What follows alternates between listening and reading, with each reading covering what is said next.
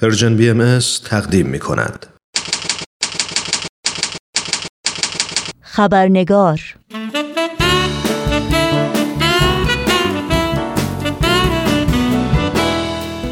دوستان و دوستداران خبرنگار نوشین آگاهی هستم به شما خوش آمد میگم و خبرنگار این چهار شنبه رو تقدیم می کنم و بخش گزارش ویژه خبرنگار امروز اختصاص داره به گفتگویی با دکتر پدرام روشن از محققان برجسته شرکت گوگل در آمریکا. از اونجایی که این گفتگو تا حدی مفصل خواهد بود بخش سرخط خبرها رو در این برنامه خبرنگار نخواهیم داشت.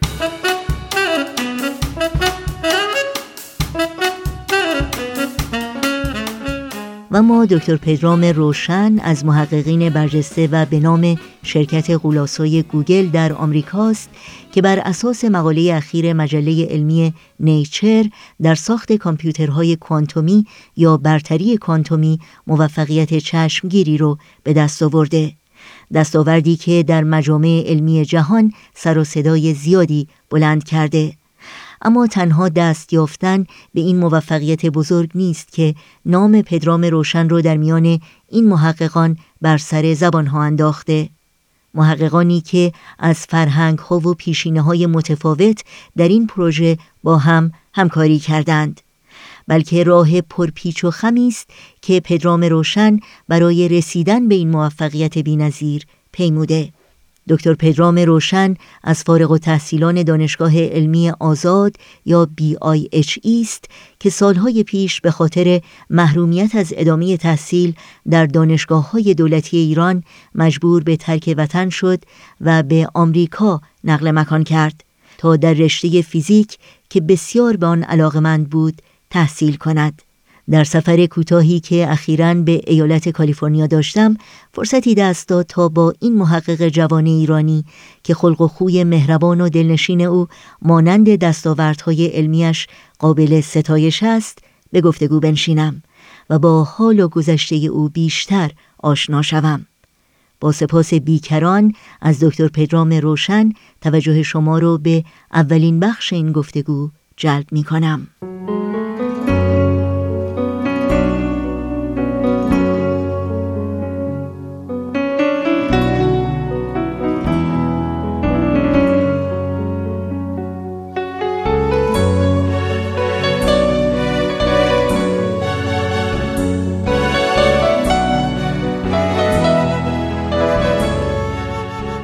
پدرام جان به برنامه خبرنگار خیلی خوش آمدی.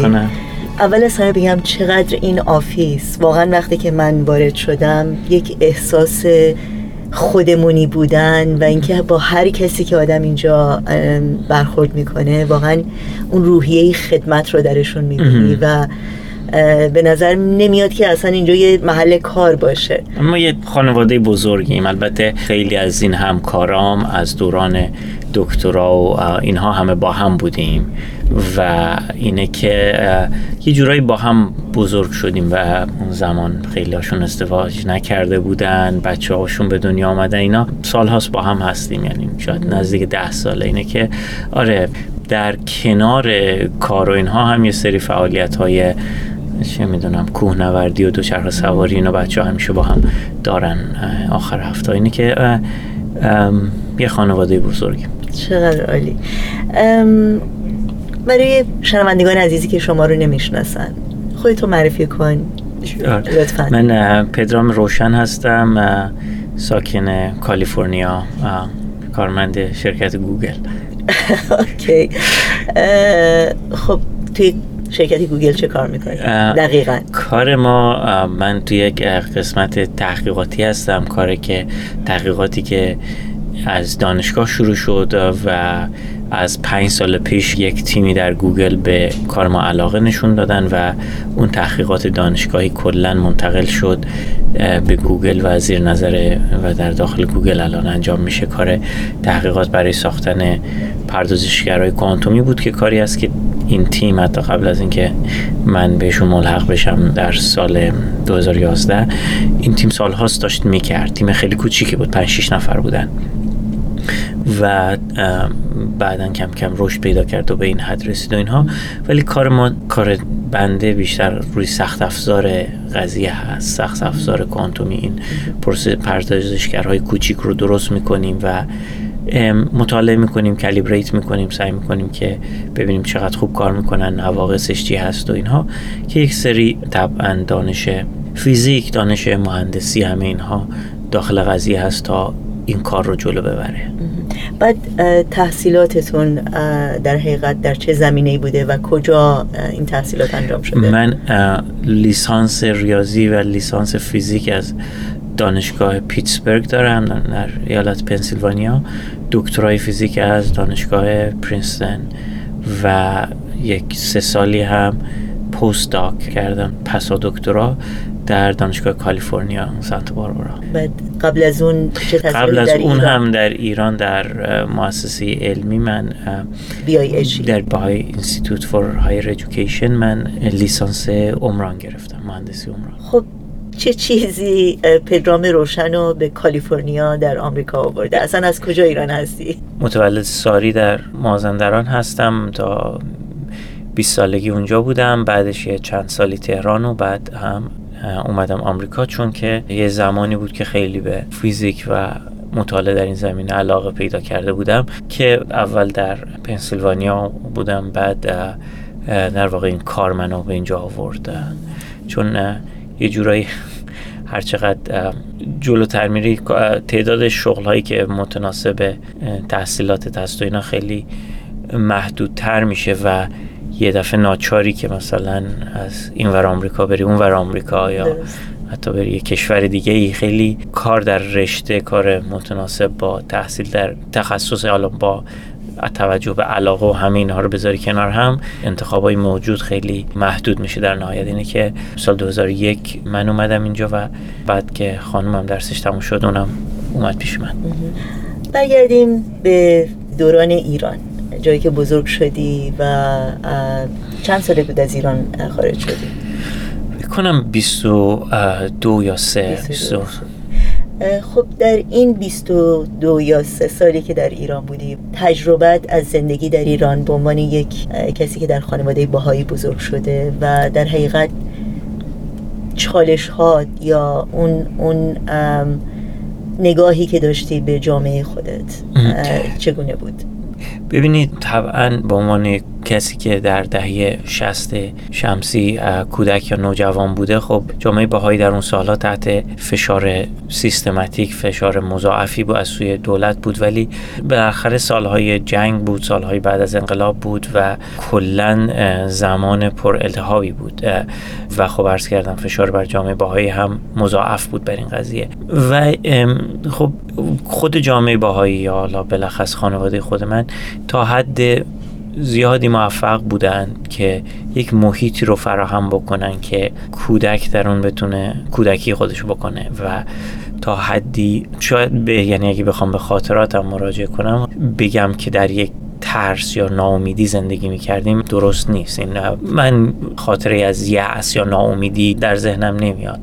تحصیل تا چه حد اهمیت داشت؟ آیا یه چیزی بود که همیشه برات مهم بود یا اینکه خب تشویق خانواده این این عشق به تحصیل و عشق به پیشرفت در در علم از کجا میاد؟ من فکر می‌کنم که حالا عشق به علم احتمالا جنبه تشویقی نم- فکر نمی‌کنم داشته باشه. بیشتر جنبه وجودی داره یعنی اینکه در وجود آدمی هست. اگر کسی مانعش نشه اگر کسی خدشدارش نکنه در همه انسان‌ها در. همه انسان ها حالا یکی یه خورده بیشتر به علم علاقه داره یک جورایی مثل عشق به زیبایی کسی شما رو تشویق نکرده که به زیبایی علاقه من بشید شما یکی زیبایی رو در هنر میبین در نقاشی می‌بینه یکی در ساخت یک مجسمه اجرای یک تئاتر نوشتن یک کتاب. یکی هم در همین نمی‌دونم من معادلات بین ذرات بنیادی می‌بینه. خیلی کسی لازم نبود که تشویق کنه فقط لازم بود که کسی خرابش نکنه. و فکر کنم اینجوری به توصیف بهتری از قضیه هست و این هنری بود یا کاری بود که فکر می‌کنم والدین من یا جامعه بهایی به طور کلی تونست درش موفق باشه و بلخص میشه اشاره کرد به این تبعیض سیستماتیکی که حکومت سعی داشته اعمال بکنه و هنوز هم اعمال می‌کنه که در واقع همین عشق رو خدشه دار بکنن جامعه بهایی با برنامه هایی که داشت و در نهایت اون مؤسسه آموزش عالی تونست که این عشق رو در وجود ما زنده نگه داره. من قبلا هم عرض کردم یکی سوال کرده بود کیفیت آموزش اونجا چطور بود؟ گفتم احتمالا سوال خیلی درستی نیست. وقتی که شما یک جامعه داری یه دانشگاهی می‌زنه و این دانشگاه مدام افرادش امکاناتش تحت مصادره هستن افرادش تحت تعقیب هستن صحبت از کیفیت آموزشی کردن وقتی که شما نمی‌تونید سرمایه گذاری بکنین نمی‌تونی نمی‌دونم مؤسسه بزنی نمی‌تونی کلاس بزرگتر رو صحبت از کیفیت کردن بیمعنیه. صحبت از نگرش هست اینجا. صحبت از این هست که این افراد چطور به علم و آموزش نگاه می‌کردن که این مؤسسه رو تاسیس کردن. وگرنه خب شما وقتی که بودجه میلیونی دولت رو داری طبعا از نظر کلاس و نمی‌دونم تخته و لابراتوار بهتر عمل خواهی کرد. و میگم این مقیاس درستی نیست که ما کیفیت رو به این معنی در نظر بگیریم. باید نگاه کرد که وقتی که شما تحت این تزریقات هستی وقتی که میای یک مؤسسه می‌زنی چی فکر می‌کنی راجع به علم؟ چه باعث شده که این رو به صورت یک ضرورت ببینی که بیای این مؤسسه رو بزنی؟ یک نکته ظریفی است به نظر من اینجا. خیلی ممنون. در مورد این دستاورد اخیر شما در شرکت گوگل صحبت بکنیم. اگر ممکنه مقدار راجبش توضیح بده خصوصا برای افرادی مثل من که اصلا از کامپیوتر ببینید ارز کردم تیم ما روی پردازشگرهای کوانتومی کار می‌کنه و این تحقیق مدت داری هست از مدت ها پیش سالها پیش شروع شده. ولی چند سال پیش به این نتیجه رسیدیم. فکر کردیم که اگر ما بتونیم نشون بدیم در یک مسئله خیلی خاص در زمینه یک سوالی که در نهایت هم آمدانه ما این رو طوری انتخاب کردیم که می‌تونیم نشون بدیم که این پردازشگرها چقدر قدرت دارن و نتیجه خواهد بود که همونطور که دیدین تمام مردم دنیا می‌تونن متوجه قضیه بشن. این با ساختن یک پردازشگر کوانتومی که بتونه هر الگوریتمی رو بهش بدین هنوز خیلی مفاصله داریم. این پردازشگر کوانتومی یعنی در حقیقت یک کامپیوتر یک یه تراشه یه چیپ خیلی کوچولو هست در حد یه دو سانتی متر که در واقع این اطلاعات و داده ها رو در نهایت توان این رو داره که آره مثلا می‌تونه محاسبه بکنه یا پردازش بکنه یک مثلا تجزیه آره مثل همین کاری که شما مثلا فرض کن که توی تلفنتون انجام می‌دید که از یه جای به یه جای دیگه می‌خواهید برید بهترین مسیر کدومه؟ خب باید پردازشی صورت بگیره یه محاسبه صورت بگیره.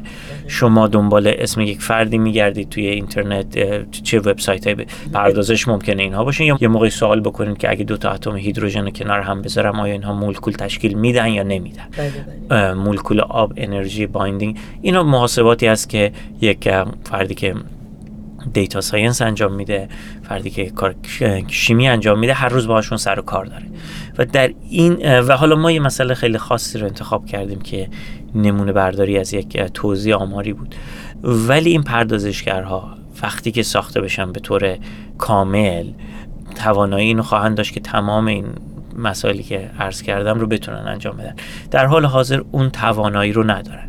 ولی یک مسئله خاصی رو ما تونستیم به قول معروف دستچین بکنیم و در اون مسئله ما تونستیم نشون بدیم که بله واقعا اینها توان پردازشی خیلی بالایی دارند. یعنی در مقایسه با در مقایسه با یک ابر کامپیوتری که ما همون مسئله خاص رو خواستیم انجام بده نشون دادیم که بله ما می‌تونیم جواب رو در عرض مثلا چند دقیقه بگیریم ولی ابر کامپیوتر ممکنه چندین هفته یا چندین سال طول بکشه. که همون کار رو انجام بده. که همون کار رو انجام بده. ولی عرض می‌کنم تاکید می‌کنم که آمدانه ما این مسئله رو طوری انتخاب کرده بودیم که این برتری کوانتومی پردازشگر ما رو بتونه نشون بده. وگرنه در مثلا شما اگه از این پردازشگر ما بپرسی که ده به علاوه یک چند میشه نمی‌تونه انجام بده. چون این الگوریتمه که اون کار انجام میده برای پردازش کردن خیلی زمان بیشتری می‌بره. بپرسی مسئله صادر بپرسی سه ضرب در پنج چند میشه رو نمی‌تونه انجام بده. ولی این مسئله خاصی که ما انتخاب کرده بودیم رو تونست سریعتر انجام بده, انجام بده. خیلی ممنون. یعنی این با طرح مخصوص بوده. بله عمدن ولی با این حال نباید ارزش مهندسی کار رو هم نادیده گرفت مسئله. چون که این پردازشگرها خطا دارن در کارشون همین کار رو هم انجام بدیم. سالها طول کشید. تیم بزرگی پشت قضیه بود. سالها افراد با ما همکاری کردن تا بتونیم به اینجا برسیم. و روی مقاله رو که نگاه کنین اسم 77 نفر هست از چند تا دانشگاه و مؤسسه مختلف. ولی یک جورایی بالاخره تیم ما با جامعه بزرگتر کوانتوم اینفورمیشن و کوانتوم کامپیوتیشن در ارتباط هست. یعنی یه جامعه چند هزار نفری هست که ما سالها باهاشون کار می‌کنیم تعامل داریم. نتیجه خیلی جای کوچیک اینور اونور بالاخره با هم صحبت کردیم رفتیم و نشست داریم با هم دیگه کنفرانس های مختلف و دستاوردی برای کل رشته برای کل جامعه چند هزار نفری ما هست به یک معنی. خیلی جالبه که به نظر میاد که تیم ورک یا کار گروهی درسته. واقعا یک المانت خیلی مهمی هست در این صد درصد صد درصد. نوع همکاری و در حقیقت تعامل با همکاراتون با بقیه خب پژوهشگرا رو برام خب یه سری چنل هایی داره یه سری شیوه های استانداردی داره که مثلا یک چیزی یه آیدیایی دارن با ما میگه با ما صحبت می‌کنن یا ما یه چیز داریم باشون صحبت می‌کنیم. بعدش مثلا میتینگ های هفتگی و فلان و اینا داریم و گاهی گداری دانشجوی ما اینجا میزبانش هستیم میاد برای چند ماه میمونه از یه تیمی. یه سریش خب از روی ضرورت هست یعنی که یه چیزایی هست که ما نمی‌دونیم یه چیزایی هست که اونا می‌دونن. مخصوصا وقتی که با اونایی که کار نظری می‌کنن ارتباط داریم خب اونا یک توانایی دارن یه قدرت analytical analysis ی دارن که ما نداریم. ما اونا از طرفی می‌خوام بدونن که مثلا در زمینه این مسئله خاص پردازشگر چه جوری کار می‌کنه. یه سری رابطه بر حسب ضرورت هست که صورت می‌گیره. یک یک بود دیگه قضیه یک جنبه دیگه قضیه هم از روی صرف عشق و علاقه هست که مثلا ما رو به هم نزدیک می‌کنه. مثلا گاهی من میرم مثلا آلمان یا ژاپن یه طرف رو برای دفعه اول می‌بینم. ولی انقدر علاقه مشترک بزرگ هست که مثلا ساعت ها ما میشینیم راجع به چیز صحبت می‌کنیم. حالا یه پروژه از توش ممکنه در بیاد یا نیاد. ولی منظورم اینه که یک علاقه به درک قضیه و پیش بردن قضیه و مرزهای آگاهی ما هم در پیدا کردن همکارای ما نقش داره. اینه که یک حس غریبی است. مثلا چه می‌دونم من همکارام از همه جای دنیا هستن از ژاپن سنگاپور آلمان اسرائیل. و این قضیه ما رو به هم خیلی نزدیک می‌کنه و جالب آدمایی که نمی‌شناسیم. مثلا ساعت ها می‌تونیم با هم بشینیم. راجع به مسائل صحبت بکنیم. خیلی برای من جالبه چون علم خب یک آگاهی به فرد بده که کسای دیگه تجربه نمی کنند ولی در این حال گاهی اوقات باش غرورم میاد. چه ویژگی هایی باید در شخصیت انسان پرورش پیدا بکنه که واقعا بتونه این نوع همکاری خیلی عمیق و گسترده رو داشته باشه؟ درسته غرور هم میاد باهاش. یعنی بالاخره طبیعت یه چیز علم یه چیزه و اینکه ما انسان ها scientist ها چه باش برخورد می‌کنیم هم یه داستان دیگه است. و مسائل انسانی باش هست. مسائل اینکه یکی می‌خواد این رو استفاده کنه که مشهور بشه یکی می‌خواد این استفاده کنه که قدرت بگیره یکی می‌خواد این استفاده کنه که ثروتمند بشه. این اینجور داستان ها طبعا هست و در طول روز ما با اینها باید سر کار داشته باشیم. وقتی با افراد رابطه داریم. گریزی ازش نیست. تا آدما هستن این داستان های آدما هم هست اصلا.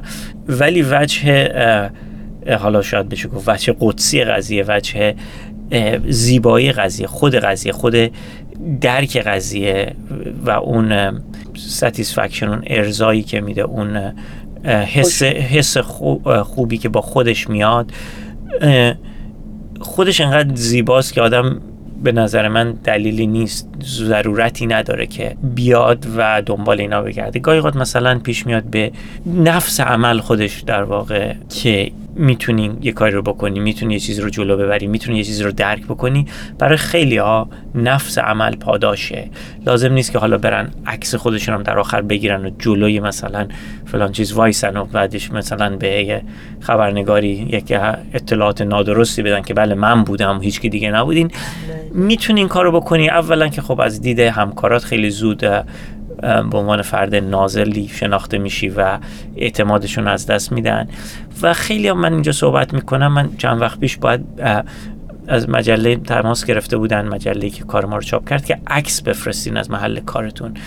خب من باید اینا رو بسیج می‌کردم میآوردم تو عکس هی می‌گفتم خیلی ضرورتی نمی‌دیدن که تو عکس باشه. نفس عمل ما کار رو کردیم و حالا دیگه بریم هی اسم از خودمون چیز بکنیم هیچ کمکی به قضیه هیچ علاقه ارزشی نداره. یعنی واقعا در مقابل نفس عمل در مقابل اینکه حالا خب البته یه انتهای دیگه قضیه هم هست. اگر هیچ کدوم از همکارات هیچ موقع هیچ کسی متوجه کارت نشه و ارزشی براش قائل نباشن اپریشیت نکنن خب اون هم سرخوردگی میاره. ولی انقدر جاهای مختلف است انقدر طرق مختلف هست. انقدر پلتفرم های مختلف هست که آدم بتونه کار خودش رو ارائه بکنه که من یا خیلی های دیگه اینجا مثلا ضرورتی نمی‌بینن که بخوان به اصطلاح انگلیسیش از position themselves خودشون رو یه دفعه در یه جایی قرار بدن که بخوان شناخته بشن. شناخته بشن. آره خیلی ضرورتی نمی‌بینن. چون که بالاخره علم هرچند با انسان ها انجام میشه و هرچند ممکنه یک سری جنبه های بشری انسانی نادرست منظورم هست درش باشه ولی خودش غربالی هم داره. از غربال تاریخ نمی‌تونی به این راحتی رد و اگرم می‌خوای واقعا ماندگار باشی بهترین راهش اینه که خود کار رو انجام بدی به جای اینکه سعی کنی که همش روی تصویر خودت کار کنی. تصویر خودت تصویر خود تصویری که ازت ثبت میشه. آره هیچ اصل کار رو کردن. یکی از تجربه خیلی زیبایی جالبی که من داشتم توی این 15 سال همین یک خلوص خاصی داره جامعه علمی. البته نه اینکه حالا صد درصد خالص هست ناخالصی و ماجرا داستان هم داریم اینجا همه جا. ولی یه خلوص خاصی داره. یعنی شما اگه به نفس قضیه باور داشته باشی تجربه من نشون داده که همکارا بقیه هم متوجه ارزشت میشن. خیلی ممنون.